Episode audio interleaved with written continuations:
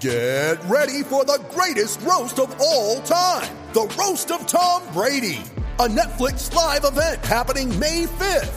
Hosted by Kevin Hart, the seven time world champion gets his cleats held to the fire by famous friends and frenemies on an unforgettable night where everything is fair game.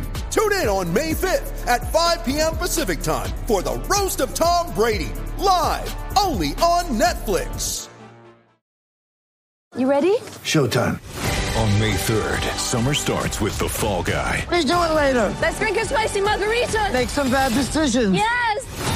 Audiences are falling in love with the most entertaining film of the year. Fall guy. Fall guy. Fall guy. That's what the poster said. See Ryan Gosling and Emily Blunt in the movie critics say exists to make you happy. Trying to make it out? Nope. Because I don't either. It's not what I'm into right now. What are you into? Talking. Yeah.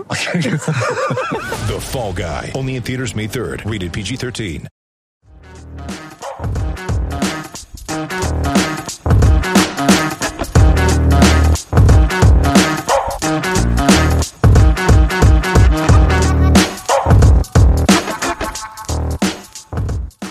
Hey everyone, welcome back to Across the Romaverse uh, here on Chiesa di Totti. This is Steve with Sean alongside me today for our uh, recap and just you know roundup of the the nil nil draw against Sassuolo at the Olimpico yesterday.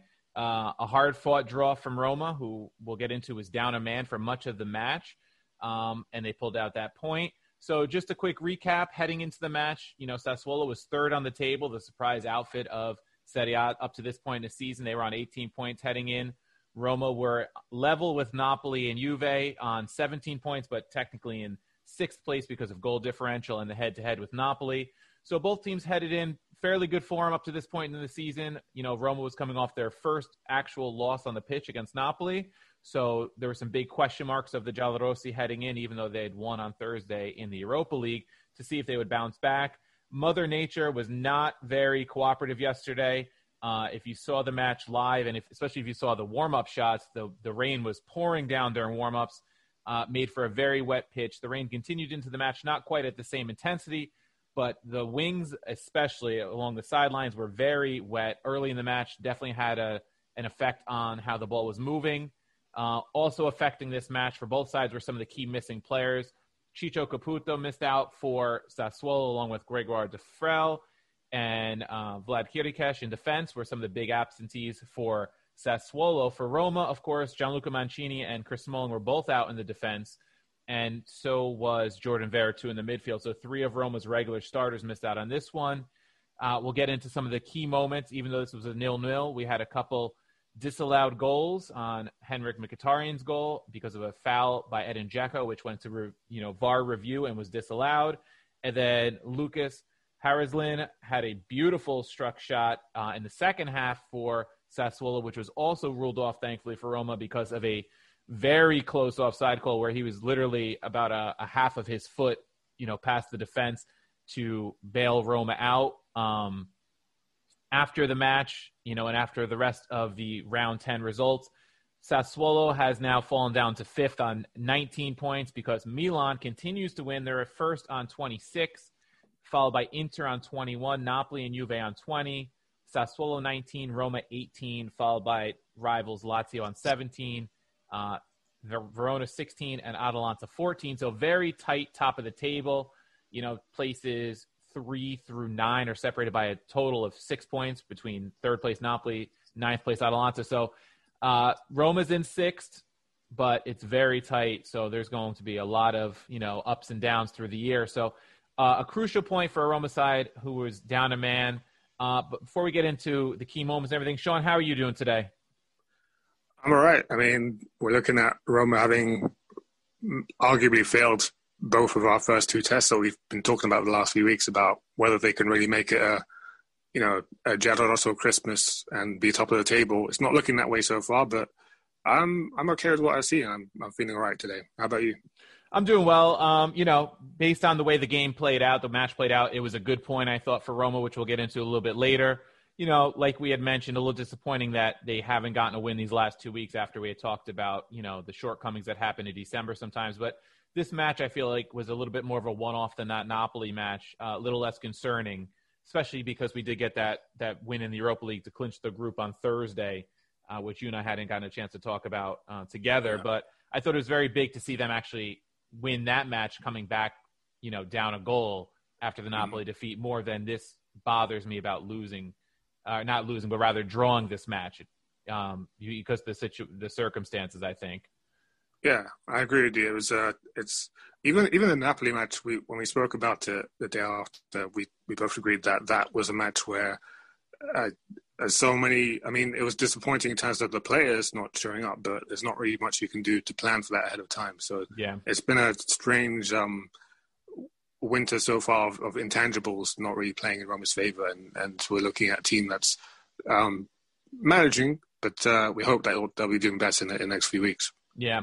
And just real quick before we get into the key moments, do you think the weather played a factor into this match at all, or do you think it was, you know, equally? Yeah, yeah, it had, it had to. I mean, uh, I'm look when I was looking at the game, it, uh, you can't say it didn't. You know that that it's sometimes you just see that. Uh, maybe it's just that anyone who's, who doesn't think so, maybe we, we've just gotten so used to seeing bad pitches and say, yeah, that we're just used to it by now. But you know, the, the ball is meant to be moving faster um, than it than it is, and it's yeah, it's, it's hampering not just our games. There's not it's not an excuse because it you know Sassuolo they play at the ball on the ground. They wouldn't be happy with it either. Mm-hmm. So there's, there's, no excuse for Roma, but it's just a shame that we're looking at um, the type of games where really you gotta you gotta be able to play the hoofball um, more than anything, and probably that's why you know no disrespect to Milan. But probably that's why they're top of the table because the game is based on that. You know, you launch the ball up to Ibra and, and make it happen from there. Yeah, um, and just one quick note, one interesting stat I saw: they have uh, more penalties for this year, I think, than Roma, uh, I think Juve, Napoli, and Lazio, like four teams combined. So that's certainly an interesting stat that's emerged thus far, a trend early in the season um, to go along with that strategy. Uh, just a couple quick numbers before Sean and I get into the key stats. Um, you know, so as expected with Sassuolo up a man for 50 minutes of the 90, they did control possession 57 43. Uh, they are a team that likes to hold possession. Uh, Roma actually had 16 total so- shots to Sassuolo's five. So the Giallorossi, despite being down a man, still put quite a few shots toward the goal, not many on target, which you know is something we we discuss often as being something that they can improve on. Um, but to start off with some of the key moments which led to those numbers, certainly the first big moment was Pedro getting his second yellow card. Uh, I saw a stat on Twitter. It was his first league red card in his career um, across La Liga, the Premier League, and now Serie A. I think it was 351 matches, if I remember correctly. So, surprising stat. Um, I thought it was warranted. I know some people said the first yellow was soft, but the second one was one of those tactical fouls that's always a yellow card. He put his hand on the, the player's shoulder on the break and got that yellow card. Uh, yeah. What did you make of that whole situation? Did he get? Did he make the right decision first of all to stop that counterattack? And do you think it warranted a red card, Sean? Um, I, I didn't. I didn't get the chance to rewatch the play too often, to be honest with you. So I'm not sure just how good Sassuolo's attack was at, the, at that point. But um, I just I think that you don't put the referee in that position where you, you leave him with no option but to send you off. You know, he, he knew that he was on a yellow we know he's uh, one of the most experienced players in our squad. He's as you, as you just said, he's never taken a red card before, never got himself sent off. So you'd expect him to just know better. Um, I, I, unless he saw some like unless he saw Sassuolo with like a three on two or something ridiculous where you just have to take him out. I, I just that's, that's the only thing that could warrant taking such a drastic decision like getting yourself sent off. But he was actually protesting after the decision and sort of like de- like had a delayed reaction as if like he didn't expect to get booked. And I find that hard to believe. And if that if that was what's going through his mind, that he felt like he could actually make that foul and get away without a card, because um, as you said, you know, he, he broke up a Sassuolo counter. Um, it's it's a booking all day, and mm-hmm. and the fact that he he didn't it, if it really didn't register with him that he was that he, that was going to be yellow, I'm surprised. Maybe his his head wasn't just just isn't there, and it it kind of feeds into the question marks of the last couple of weeks. Is are we are we overworking Pedro? You know, um, because we've just gotten a man sent off for the first time in his career. yeah. yeah, amazing that a player of his caliber, you know, and his experience gets sent off for the first time now at this point. Uh, yeah. Attacking players very rarely get sent off for two yellows because of defensive plays like that. Um, I don't, yeah, like I, he did look shocked, and I was surprised because you know, like you said, normally a play like that is always a, a yellow card.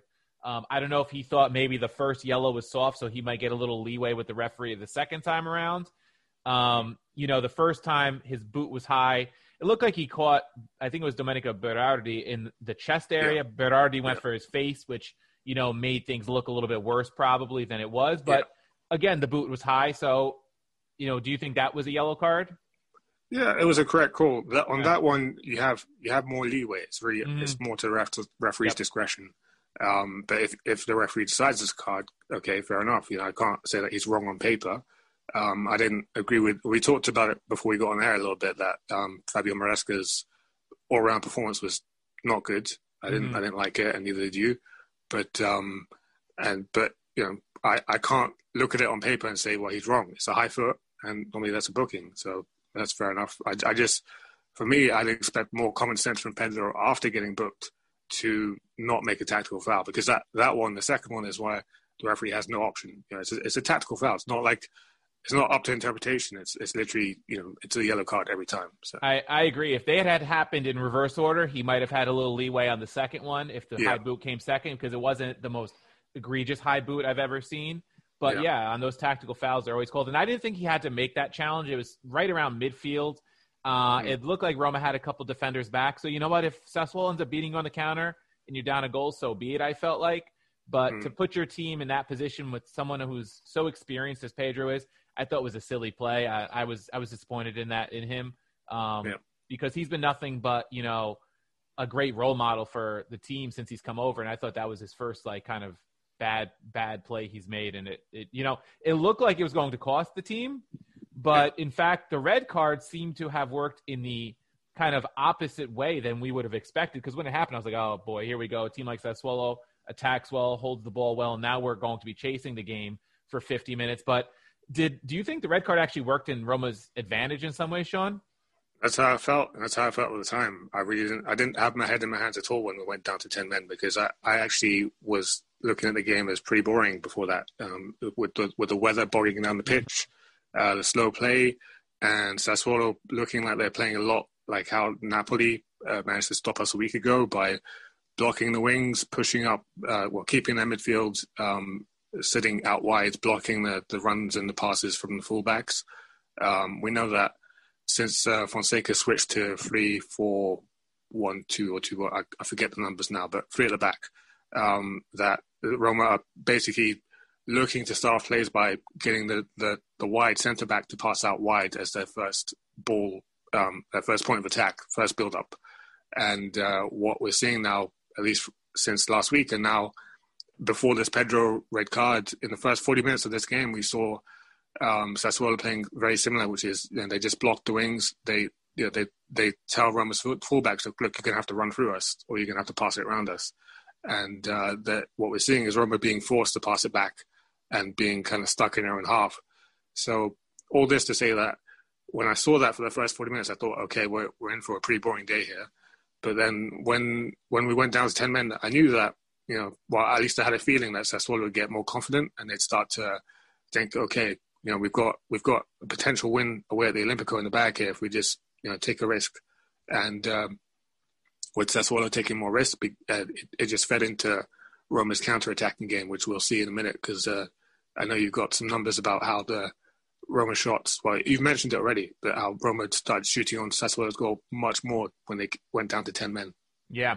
And in fact, just four minutes later is when uh, Henrikh Mkhitaryan, we thought, unlocked the match with a goal. Uh, it was an interesting play. It was a great Roma counterattack uh, started by Dzeko. He fed Pellegrini, I believe. And then Pellegrini had uh, Pegolo, who was starting in goal for Sassuolo, coming out towards him with, uh, I believe it was Ferrari running toward the, the near post to kind of just take away the goal because Pegolo had come out. And Pellegrini uh, decided against shooting and tried to pass it back to Dzeko. Was a little under hit, which led to uh, a Sassuolo player getting – you know, in the way of Dzeko. The ball ricocheted and came to Mkhitaryan, who shot it and put it in, and we thought, okay, who, here who we did, go. Who did who did what Pellegrini should have done? Yeah, who did what Pellegrini probably should have done? Yeah. Uh, shooting at the open net, up one nothing. It looked like the goal was given by, by Maresca on the pitch. Roma celebrated, uh, but then VAR intervened, and it looked like rightly called back the goal because when Dzeko went for the pass from Pellegrini, he got a piece of the Sassuolo defender who had gotten in between the ball and Dzeko uh, before the ball ricocheted to Mkhitaryan and went in the net. So, um, justified to call the, the goal back, Sean?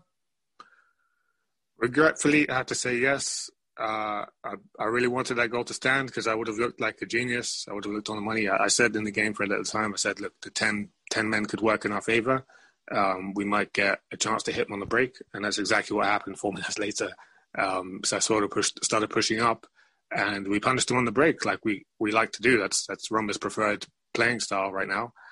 Um, but yeah, as you said, uh, at the moment Pellegrini passed the ball back, cut it back to Dzeko, Sassuolo did intercept it and they had possession of the ball. And the, only reason why they lost it at that point was because Dzeko fouled, fouled the yeah. defender. So, yeah, it's for me, it was the right call. I don't know. How, you, how do you feel about it? I, I agree. I thought it was the right call. Even in live time, it looked like there might have been something to it. And then as soon as they went to VAR, I said, you know, there's there's no way this is going to stand up as soon as I saw the first replay because it was pretty clear yeah. that Dzeko got a piece of the defender. Uh, unfortunate for Roma, of course, because, you know, scoring right after they had gone down a man really could have – shifted the the game to their advantage. Um, Pellegrini, I was I was a little shocked in live time that he didn't shoot the ball. You know, mm-hmm. the goalkeeper was coming out at him hard. The defender was running back toward the goal line to possibly clear off a shot. But you know, I thought there he should have just taken a shot at it. Um, I don't know if that's because he hasn't been in goal scoring form much in a Roma shirt. You know, he's been more of an assist man. Mm-hmm. Um, but with the wet pitch and trying to cut the ball back on the ground, I thought the better option was to just shoot. What did you make of it? I agree with you. Uh, if if Pellegrini just shoots it and finishes it, we're not even having this conversation.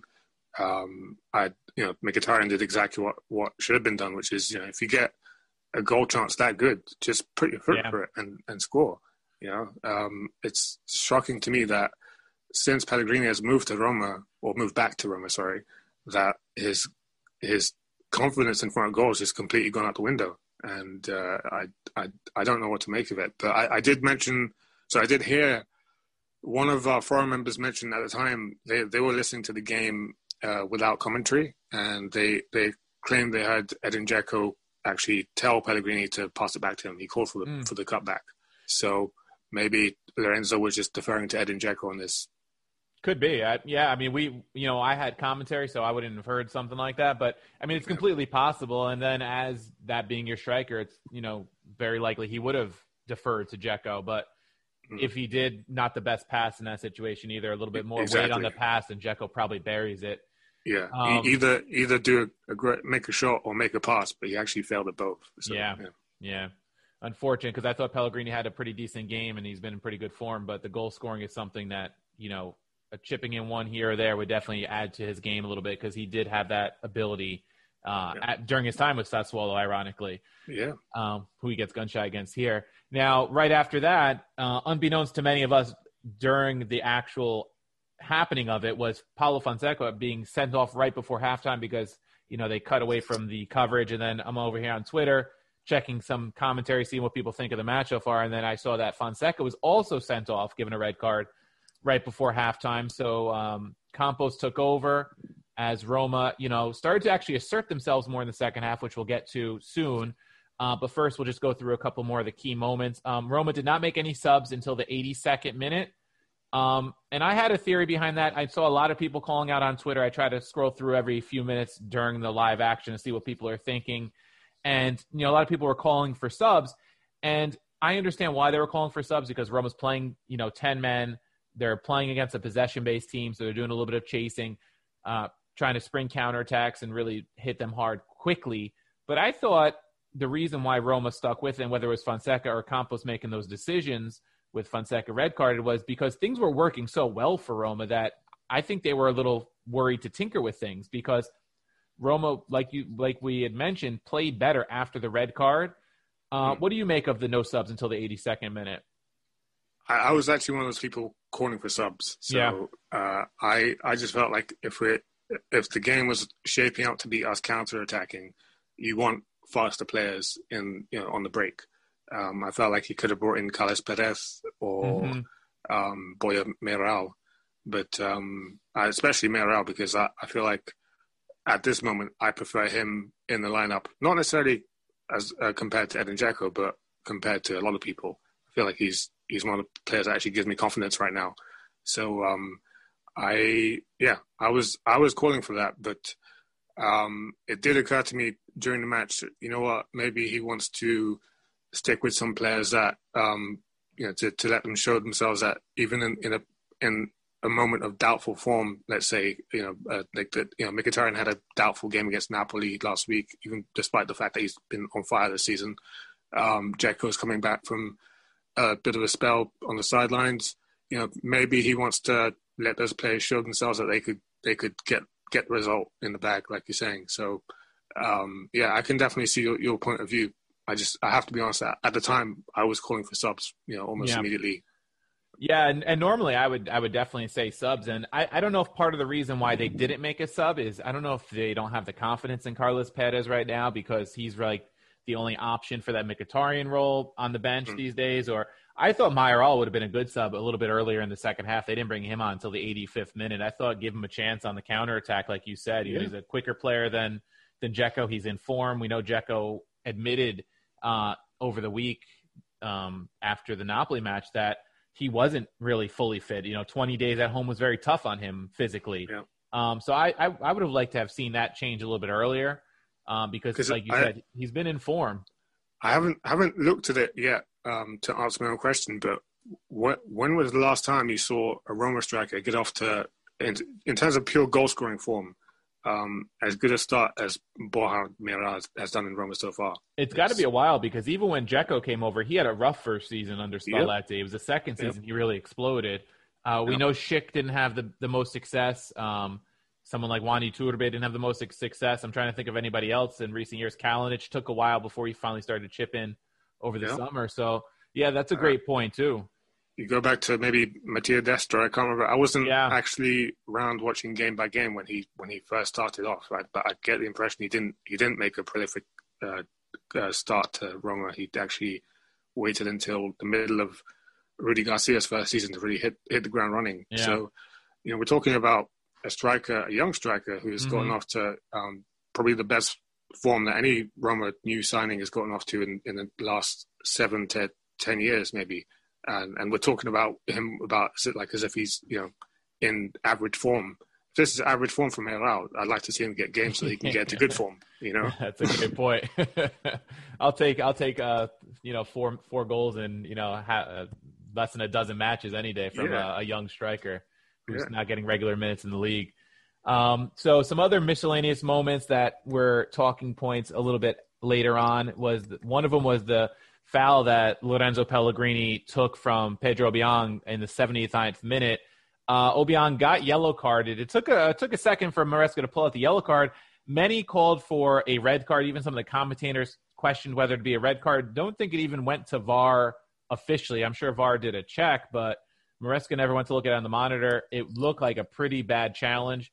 Uh, we've got word today that Pellegrini actually has some pretty serious swelling today, still from that foul, the studs up Mm. challenge that he took. So we hope he is okay because he's, like we said, it has been pretty good form, and we know that with Veretout out, the midfield's a little thinner than we'd like. Um, your thoughts? Was was that a red card? Do you think? I didn't get. I didn't really watch it on the replay. I, I didn't notice at the time how bad it was. I just. I. I. I must have been like thinking about other stuff because I was. I was just thought, okay, I saw Pellegrini pick himself up and then have problems that he went back down. Um, I was more concerned about Pellegrini getting Yeah, injury. Like you I know, agree. Like, you know, like you said, he he grew into the game and uh, he he was playing really really well in the second half. So I, I was just like, Look, please just don't let us lose Lorenzo to anything serious. Um, the card, I wasn't really too bothered about it because I haven't seen it on the replay. But I, I gather you, you feel it's a red card. you?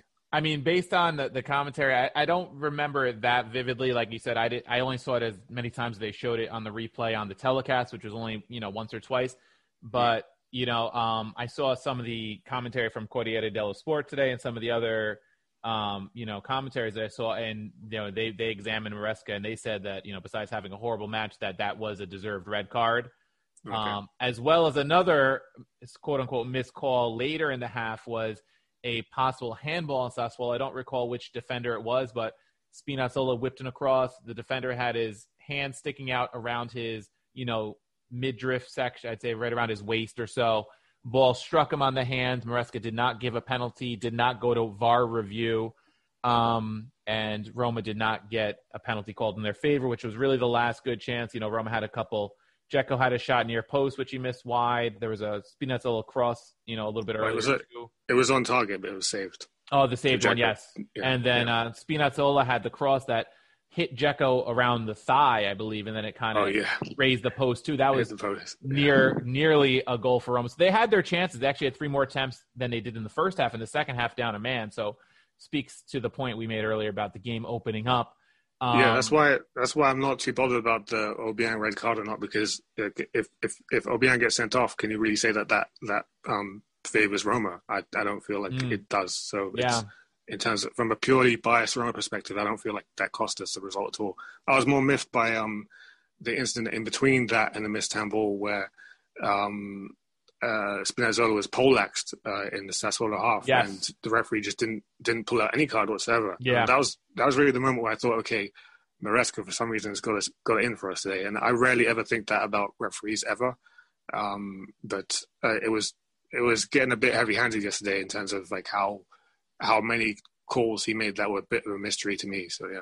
Yeah, that that was concerning too because I think that might have even happened right before Pellegrini came off. It was right before, or right after, and he looked like you know it was a pretty nasty challenge. He could have gotten injured, and you know we know how important he's been to Roma this year. So yeah, uh, yeah Maresca, not a great performance. I think the the most baffling thing with the Obiang and the missed handball, neither one went to VAR, and I think that's what turns people off the most because if okay. you have VAR, you know what's the point of having VAR if you're not going to look at those incidents? I don't have as much of a problem with the handball not being called because it wasn't a blatant, you know, arm way out kind of handball. We talked about it yeah. before we came on.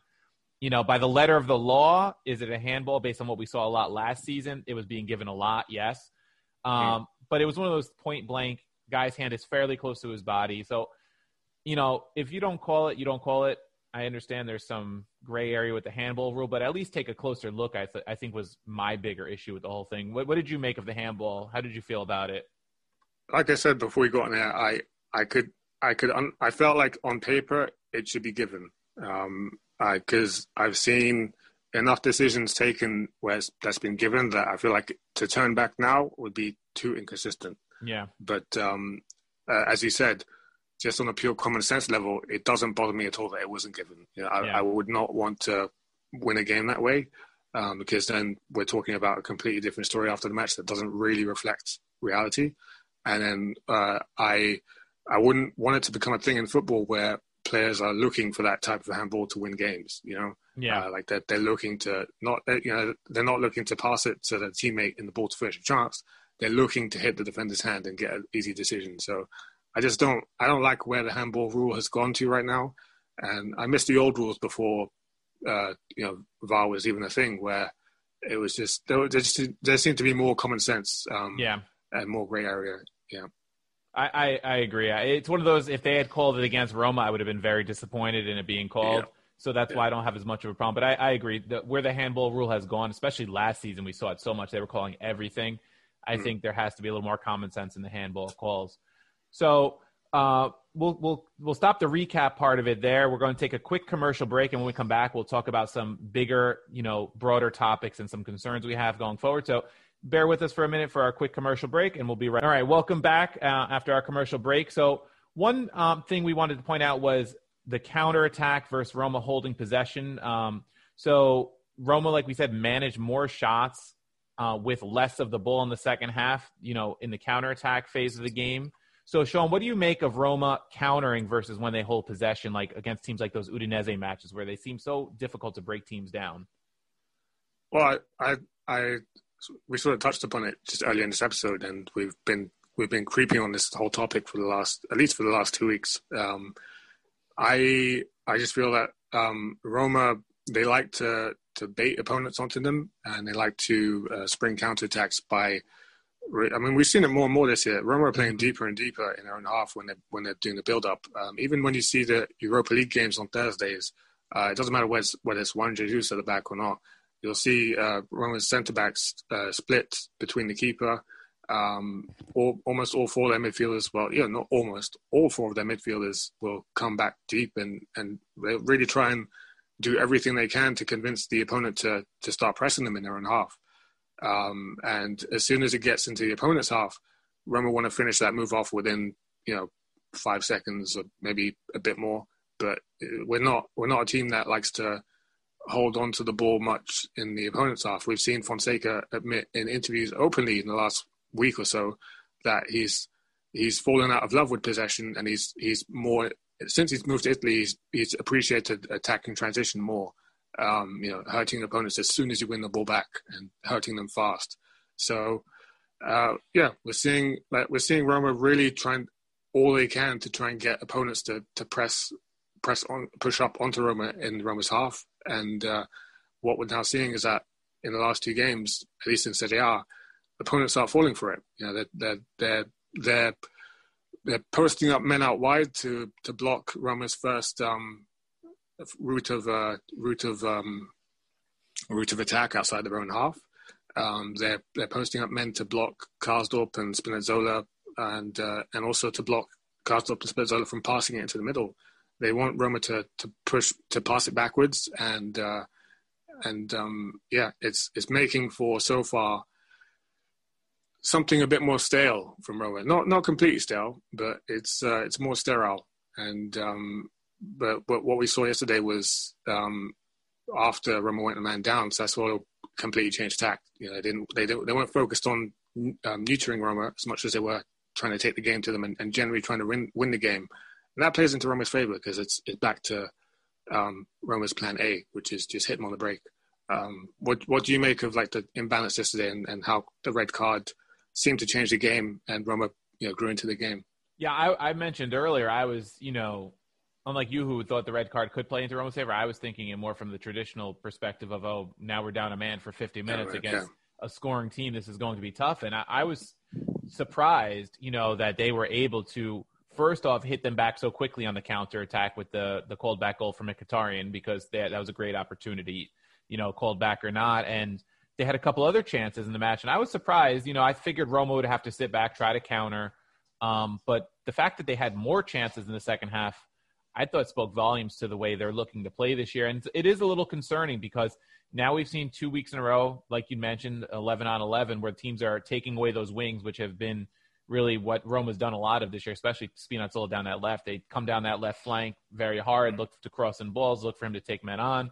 Um, and I worry about what's going to happen when they play some of those lower block teams like um, I think they play Bologna next. I'm sure Bologna is going to look to take away those kind of things too. Mihajlovic's teams don't tend to score a whole ton. They they tend to defend pretty well. We've seen in the past they've hit Roma on the counter in past seasons. So it worries me a little bit because we saw against Udinese they had trouble breaking them down. Um, Fiorentina was tough to break down, and they only won that match one nothing on that Spinazzola goal. So uh, I worry against some of these smaller clubs, and then when the bigger clubs like the Napoli's, you know, do it effectively, look what they did to us afterwards. You know, once they got that goal and opened the match up for themselves, it was it was bad news for Roma. So it'll be interesting to see how Fonseca adjusts. You know, we have Atalanta coming up in a, cu- a couple weeks, uh, two weeks from yesterday, so that'll be a, a big you know, matchup for them. Uh, they might be able to play more counterattack against Atalanta because Atalanta likes to control possession. But outside of teams like that, most teams I think will be happy to cede possession of Roma, knowing the way Roma's been playing so far. Um, I don't know. Does it does it say something about uh, Roma's general physical strength around the whole team, or especially around the attacking unit? Because um, and this feeds into something you said about you bringing up about Pedro last week and uh, how you were saying he's diminutive and not not the most imposing guy mm. when, in terms of looks. Um, uh, it's not just you know what we're seeing is not um, just teams playing a low block, but actually willing to give away space between their their midfield line and, and their and their back line because they're actually they're posting their midfield up on the halfway line to try and you know, block um, Roma's wide players from running forward at the same time as dropping their backline back four players deep. So that leaves a lot of space. I wish there was, you know, some way we had a, a tactical board on this, um, so you know I can just show you because I know that this is a part of tactics talk where people accuse us of, of getting all esoteric about minor details and you know getting to waffle. But the general the general thing here is that we're seeing opponents that are, are willing to give away that that that space between their midfield and defense that Roma could drop a ball into if they wanted to in, in the opponent's half. But opponents don't seem to be concerned about that. We've seen um in this match uh, the average. The, we look at the average position map. Um, Roma have only four of their attackers inside the opponent's half over 90 mm-hmm. minutes because um, they're so busy playing possession in their own half, trying to bait and switch. But opponents don't seem to be worried about those four Roma men. You know, they're they're they're saying, okay, we'll we'll just keep our defenders back. Uh, you know, backline, whether it be Madari, Costas Manolas Koulibaly, or yesterday Rogerio, Marlon, whoever. Uh, it just it it strikes me that when it comes to Dzeko, Mkhitaryan, Pedro, and whoever the fourth man is for Roma that, that stays in, in the opponent's half, opponents don't seem to be worried about Roma running through them. You know, they, they, yeah. it, it figures like that. If if it's an even battle of four and four, opponents seem to be pretty confident that they can they can hold them back. So, uh, what what do you make of it? Do you you know, that, have you got any fingers on that, or are you, are you more worried about other areas of the team? Yeah, I mean, it's definitely you know Roma's played well, so maybe it hasn't stood out so much until these last two matches. But I think you know Zaniolo's kind of become a forgotten man. I think in some ways because he hasn't played at all this season because the injury came right before the first match. But I think what he offers that's lacking is starting to sort of rear its ugly head because Roma doesn't have that player, and I've mentioned it once or twice before now that I'm starting to see it more and more. They don't have that physically imposing guy that will just run like a freight train at defenses. He might yeah. get stopped sometime, he might get his pocket picked once in a while, but he is hard to take the ball off of. And mm I think, you know, he's not coming back for at least a few more months, at least until March, April at the earliest, um, with his ACL. If, if, you know, hopefully, you know, he'll come back, you know, close to what he was like last summer when he came back fairly fit. Um, yeah. Roma's going to need that. And I think, like I had mentioned, he might become like a wild card type player for Roma, where if he can come back March, April, those 15, 20 minutes he might offer could be important for them to change what teams do against them because I think he's just such a physical specimen for, you know, one of those wing attacking midfield type players that he's so big and strong. And I think Roma is missing that right now.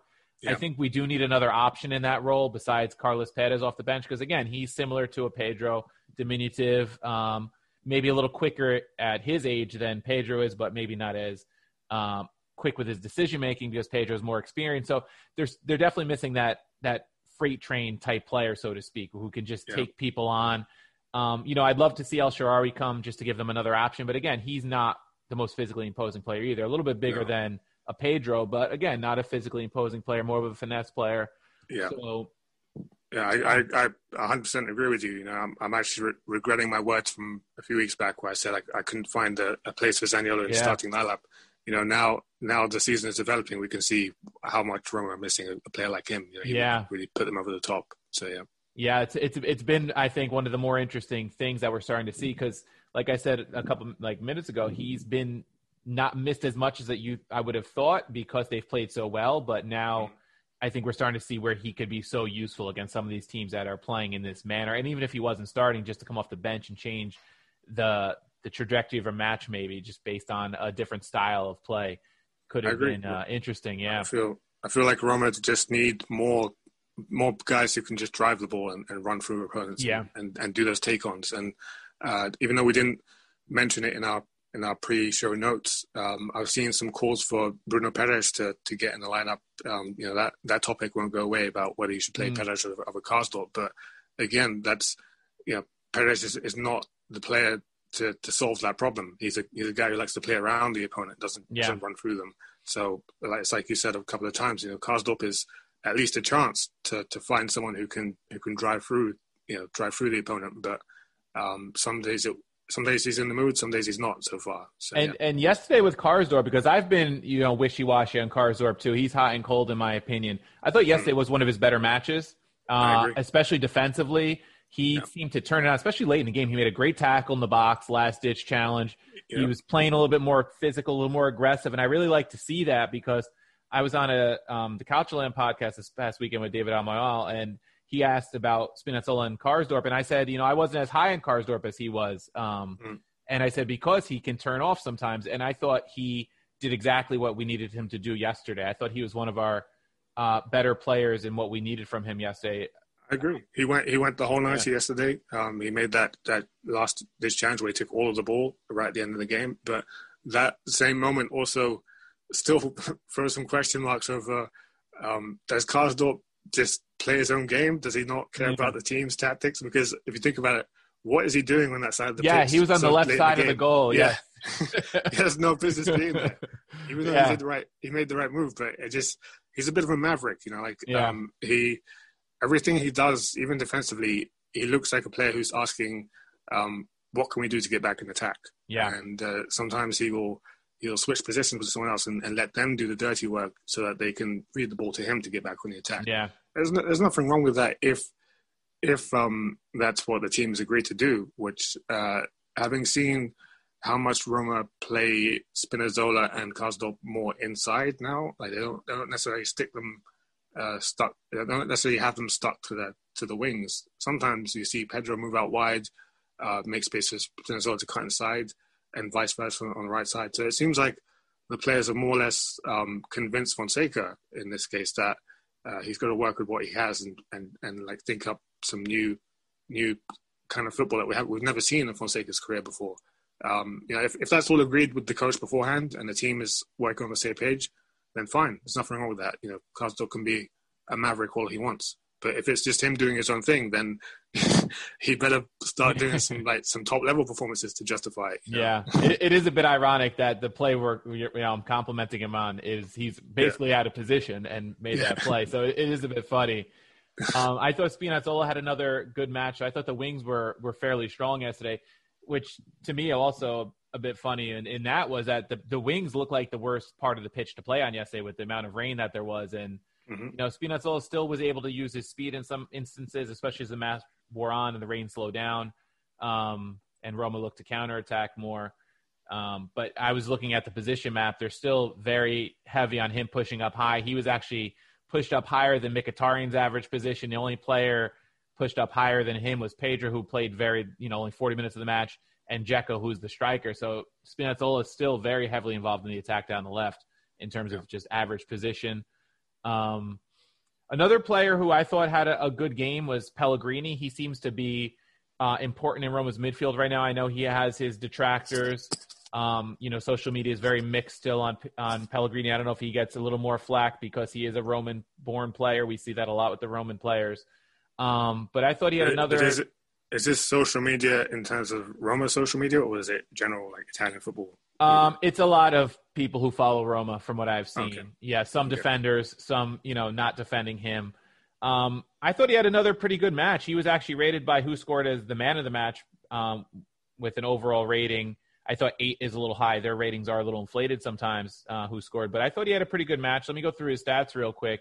Um, and I think part of the reason why he's becoming important, like you mentioned, Roma's sitting back deeper, so his passing ability is a little more valuable, maybe deep in the midfield. Do you think that could be part of the reason why Fonseca likes him more in this uh, deeper role this year? Is it because the counterattack? Yeah, yes and no. Um, I, I, I think you're you're correct. In at the st- at the start of the season, I would agree. I would agree with you because uh, teams ha- weren't playing in the way that we've seen Napoli and Sassuolo play against us in the last Mhm. few weeks. They were- they were either playing uh, the low block, as you said, or sometimes maybe they they push up all the way high.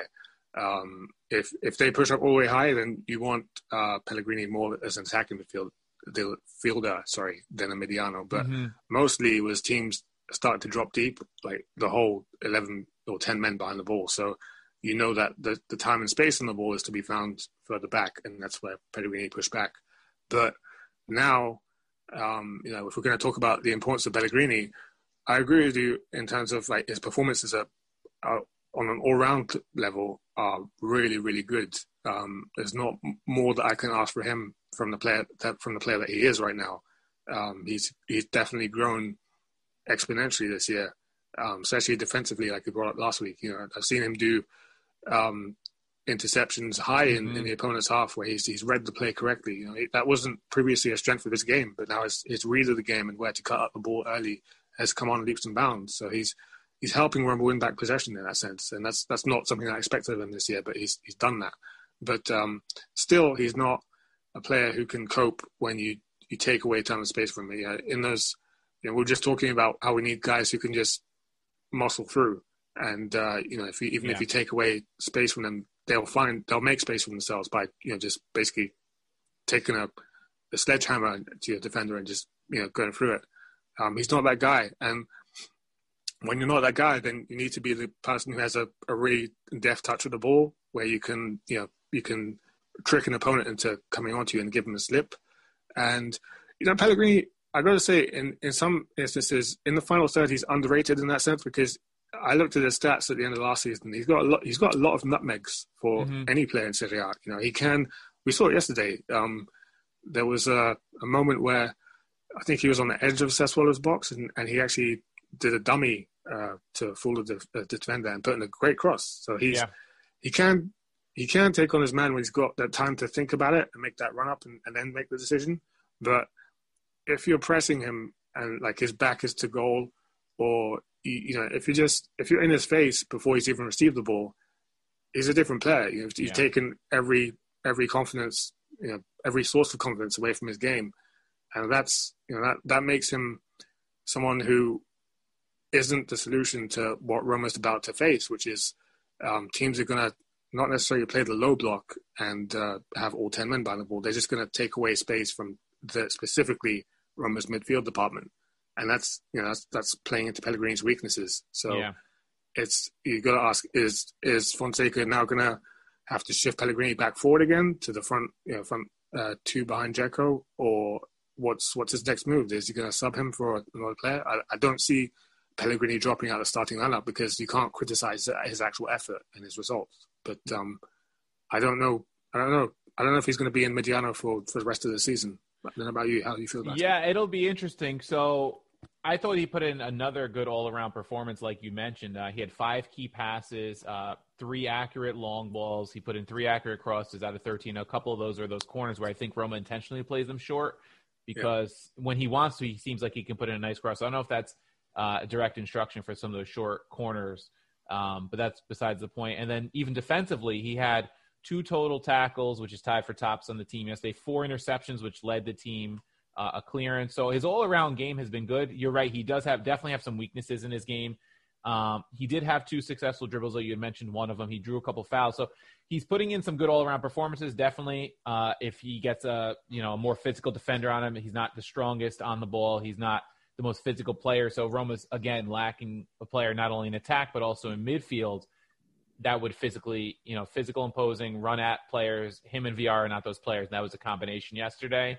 Yeah. Um, I think Villar, um, rather than Villar, Veretout is a better partner for him. Veretout was unavailable yesterday um, because he provides a little more of that grinta that we see that we used to see from Nainggolan and De Rossi and players like that.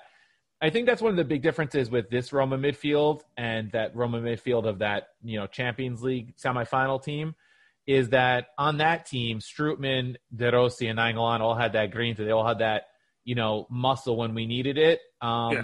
With Villar and. Pellegrini, we don't have that. Diawara can can put in a tough challenge sometimes. Um, Veretout, we know he's a tougher player, but that that is one difference. So I think Pellegrini, when he does play that more Mediano role, he might need a little bit more of that there too next to him, that hustler, that Grinta. Um, but I was I, I, I got. I got to be honest. Though, I, I don't. I don't miss the days of De Rossi, Struett, and Nainggolan. Uh, I Mhm. know. I know it seems crazy to say that, but it used to drive me mad that we had three three brawlers in midfield that could not unlock defenses. Yeah. if if if we had teams sitting back against us, you knew on the day it would either be nil nil, or at best one 0 to Roma, or most commonly we'd get hit on the break and we lose the game one 0 You know, so I I would take the midfield we have now with the the more technical ability we have on the ball to to really um, play around opponents, but. I do agree with you that there's there's a there's a marshmallow quality to the team right now. Yeah. Um, in that it's it's a little bit soft. Um, but I I think the softness for me um, is out wide. I feel like Fonseca's been sold, sold short in terms of he's got okay, he's got Spinazzola, um, he's maybe got Karsdorp, and he's got uh, Calafiori showing some promising signs. But um, at least two of those three names I just mentioned have to be worked into some form. Um, it's not like he's he's been given really like ready-made players out wide for what for what he would have wanted. So I feel like if we need to firm up anywhere, it's it's more on the wings and maybe up front. Uh, Mhm.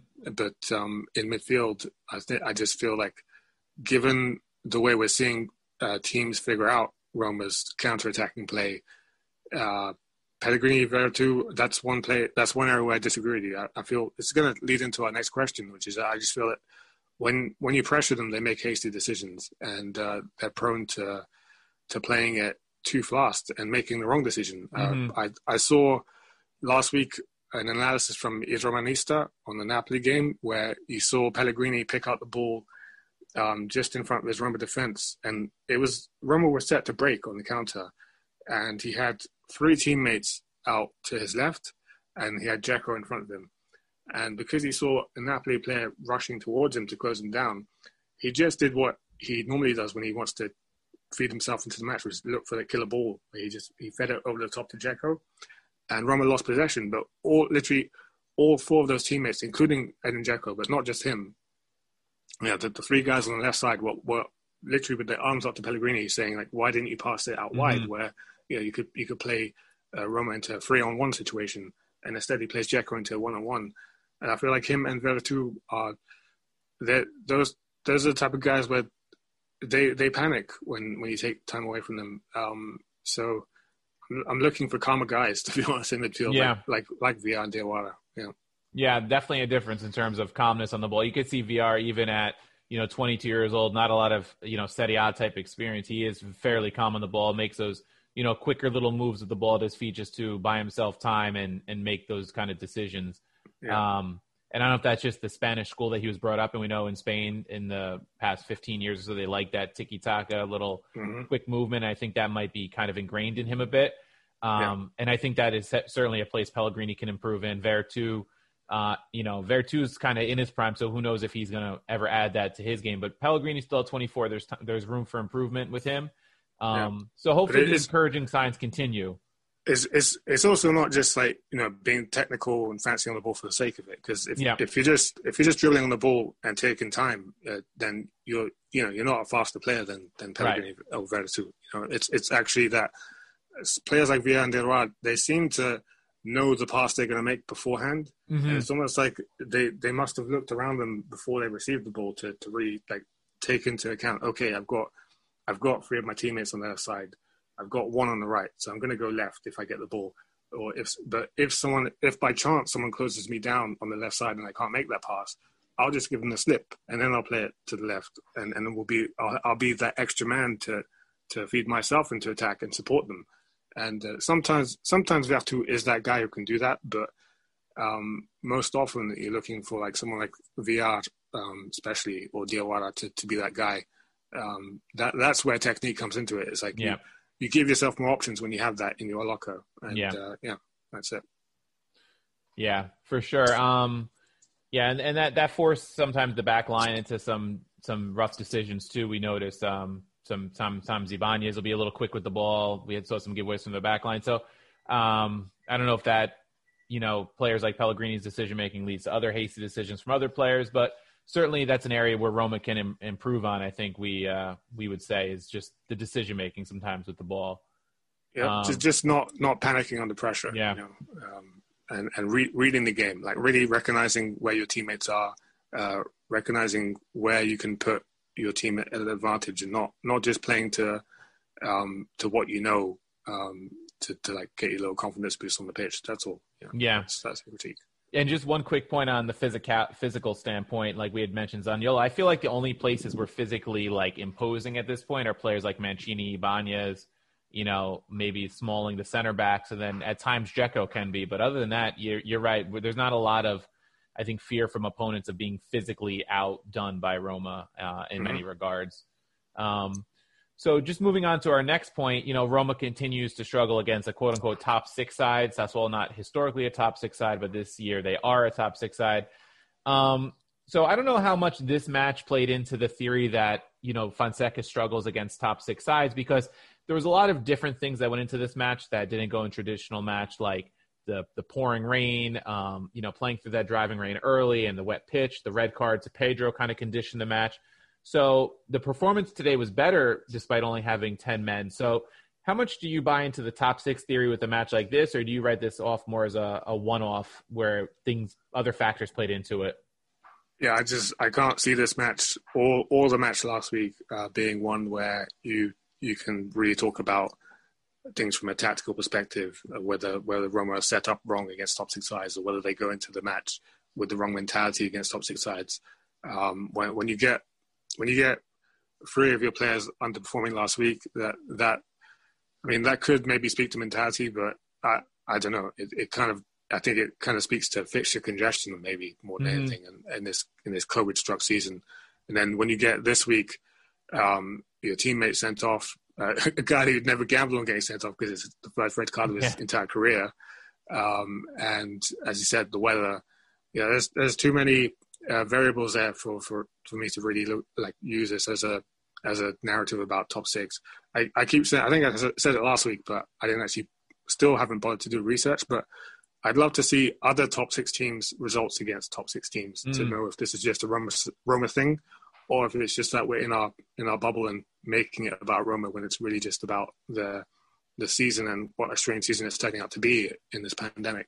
Yeah, I, think? I think that would make for some interesting research because I feel like a lot of the time the top six sides take points off each other. We see a lot of draws at, at times. Um, you know, I think Roma, if they want to be a top four side, will have to take a couple more wins off of top six teams in direct competition than they did last year. I think that was one of their weaker areas last year. But this year, going into that Napoli match, I wasn't that disappointed. Like I mentioned, the Juve match, you know, a draw going in was a good result. The Milan mm-hmm. match, the way it played out, I thought the draw was a good result because they came back three times. But Napoli was always going to be a tough match on the road. The week of Maradona's passing, you know, a team that yeah. probably had that extra motivation. And this one uh, against a non-traditional top six side, the weather and the red card, I thought played a lot into it. So I'll really be looking at that Atalanta match on the twentieth. I think that'll tell us more about Roma uh, as a top six team and direct competition against top six teams going to Bergamo uh, against yeah. a team who's finished fourth ahead of them two years in a row in the top four. That's really been the team that's taken away their Champions League place because yeah, yeah. you know they're really the team that has replaced Roma in the Champions League race. You know, yeah. So I think that'll be that'll be a little more telling. Hopefully, the weather will be normal, so to speak, and you know nobody will get a, a silly red card to condition the match again, and we'll really get a good idea of what Roma is against a top six team? Can they build off of the Juve and Milan results rather than follow up these uh, the Napoli shellacking and then this match, which was kind of conditioned, like we said?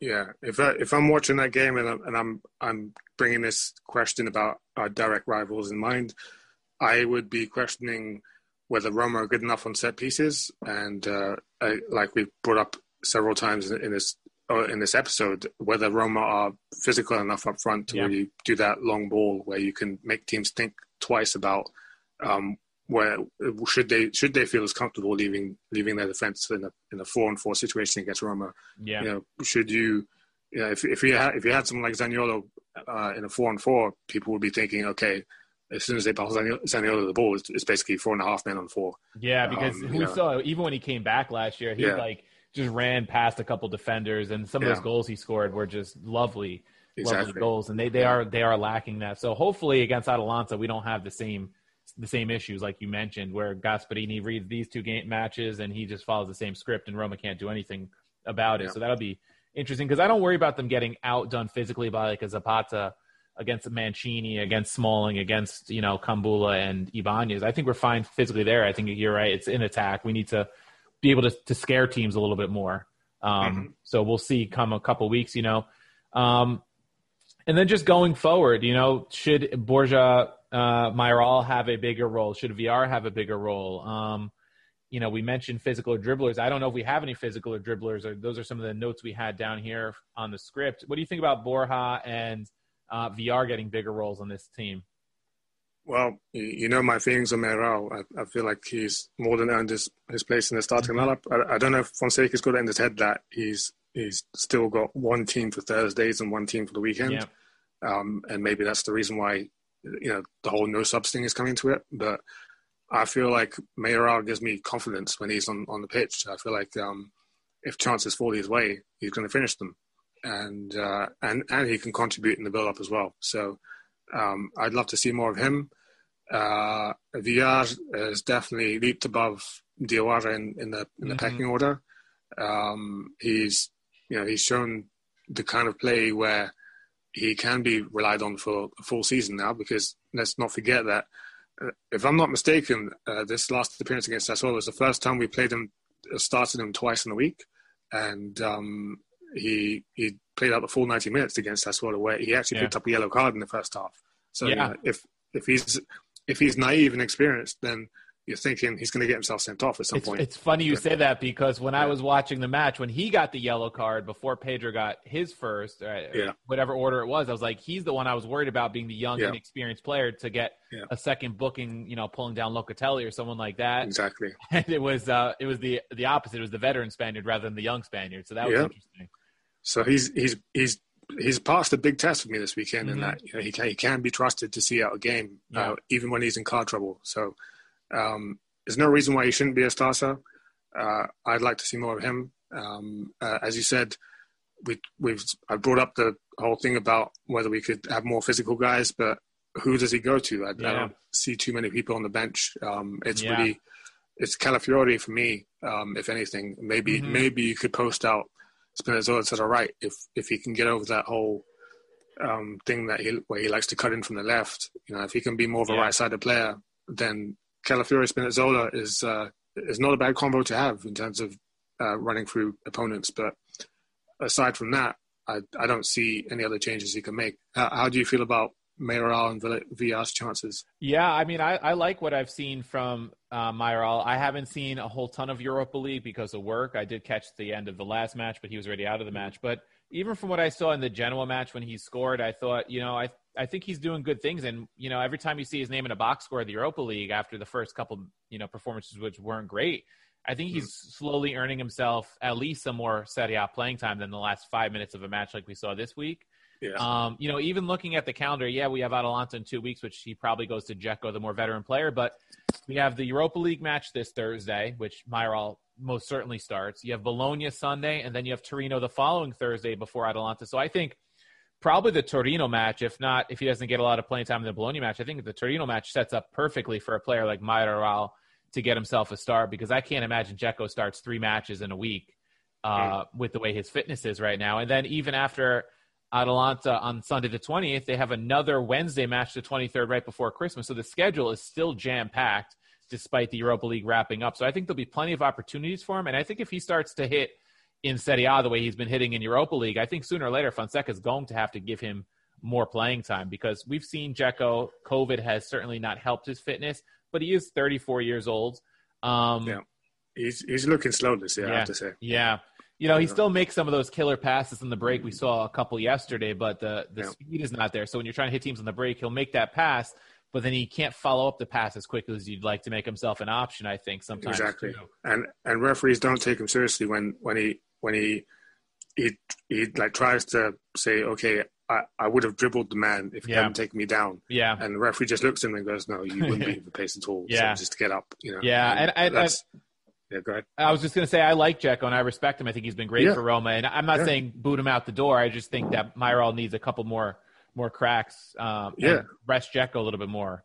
I've been I've been someone who's championed Dzeko from at least the, at least the second season, if not definitely the third, because I felt like um, uh, Di Francesco's football would not have worked at all if if Dzeko hadn't reinvented himself Yeah. in Rome.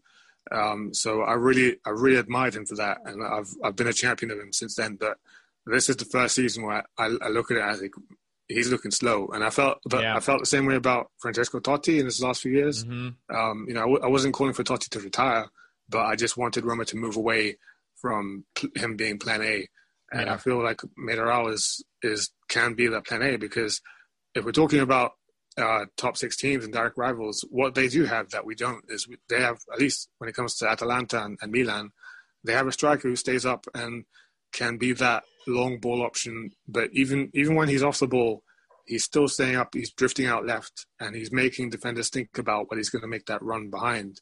Um, whereas with us, we have we're still stuck in false nine mode, where okay, sometimes Cristante looks for uh, Edin with the long ball, which actually Cristante made a beautiful long ball to him yesterday, um, perfectly placed and put Dzeko one on one with the defender out wide. But uh, that rarely happens. O- often you'll Yeah. get Dzeko winning the ball out the air, but then looking to come deep and looking for Roma players to make a run beyond him. And you know, opponents know we're going to do that. It's, this is stuff that we've been playing since the mid 2000s, and you know, I mentioned it last time. I just I wish we could see a, a different Roma that that made opponents think twice about that. and uh, hopefully, I hope I hope Mayoral provides something different or gets given a different role. Yeah, and on Villar, I agree with you. He's definitely overtaken Diawara in the the pecking order. I thought it was pretty clear uh, midweek when they played the Europa League match uh, against Young Boys, and Villar was like the premeditated sub who came off to rest his legs. I think that's been Fonseca's strategy, especially with these Europa League matches, is have those premeditated subs and get the guys out that you know are going to start on Sunday. And I think uh, we've seen him move up the pecking order. It'll be interesting to see if Okay, so so Villar didn't start on, on Thursday. no, he started, but he came off uh, after I think it was like Oh, okay, 60 got you. minutes or so. Got you. Okay. Yeah. I, I, I missed the game, so that's why I'm. Yeah, I, I just uh, saw that he had come out. It seems like with the Europa League, what Fonseca has is like these premeditated moves where he'll play someone for a half, like a like a Yeah. Mkhitaryan or someone will play for a half because he knows he needs them somewhat rested for, For Sunday. weekend. Yeah. Um, so this week, you know, I think Pedro probably starts and plays 90 on Thursday because he knows he's not available on Sunday. Yeah, Um, true. But I think, uh, especially with Veretout and uh, Pellegrini potentially out on Sunday and Pedro definitely out, and we'll probably talk later in the week. I don't want to get too much into it because I know we're running a bit long, but Fonseca might have some interesting decisions come Sunday against Bologna because if Pedro suspended and Pellegrini is hurt, that basically leaves Carles Perez as your only option next to Mkhitaryan, which Mhm. then leaves possibly Veretout out, and then you're probably forced to DOR and Villar, and your options off the bench are very, very thin. So that that could be interesting on Sunday. Could be an interesting uh, caveat to that match as they try to break down Bologna, who can be tough defensively at times. Um, yeah, I've I've got no problem with it as long as uh, Villar attacks. You Yeah. know, it's um, we've spoken about it before. I, I don't think you're you're going to get uh, that all round performance from Diawara anytime soon. mhm. Um, so it's really going to be left to Villar to do most of the running. Yeah. And can can he handle it? I don't know. I guess we might have no option but to find out. Yeah, so we'll see. So, Sean, any uh, parting thoughts before we sign off for today? Well, I just feel that the season has been has thrown so many variables so far that it's it's hard to really take a narrative and run with it. But uh, for me, I just hope that we see more of Karsdorp. I know a lot of people disagree, but I hope we see him keep his his form going up in the right direction, and uh, somehow we find a way to run through teams. Um, and I'm missing Zaniolo. I regret I regret my words from a few weeks back. He can't come back soon enough. so that's me. How about you? I agree. Um, Thursday, I'm looking forward to hopefully maybe seeing some of those younger players like Calafiori again, since the game is pretty much meaningless. We've already topped the group. And then, like you said, I hope we're, we see an aggressive attacking team against a team like Bologna on Sunday, who's, uh, you know, bottom half the, the table type team. But we'll see. Like I mentioned earlier, we'll see what kind of lineup Fonseca has available to him, and hopefully Roma can pull it out. Um, and on that note, we'll leave you. Hopefully, we'll talk to you guys again later in the week, and uh, let's hope for a couple more Roma wins in the Europa League, and hopefully Serie A next weekend.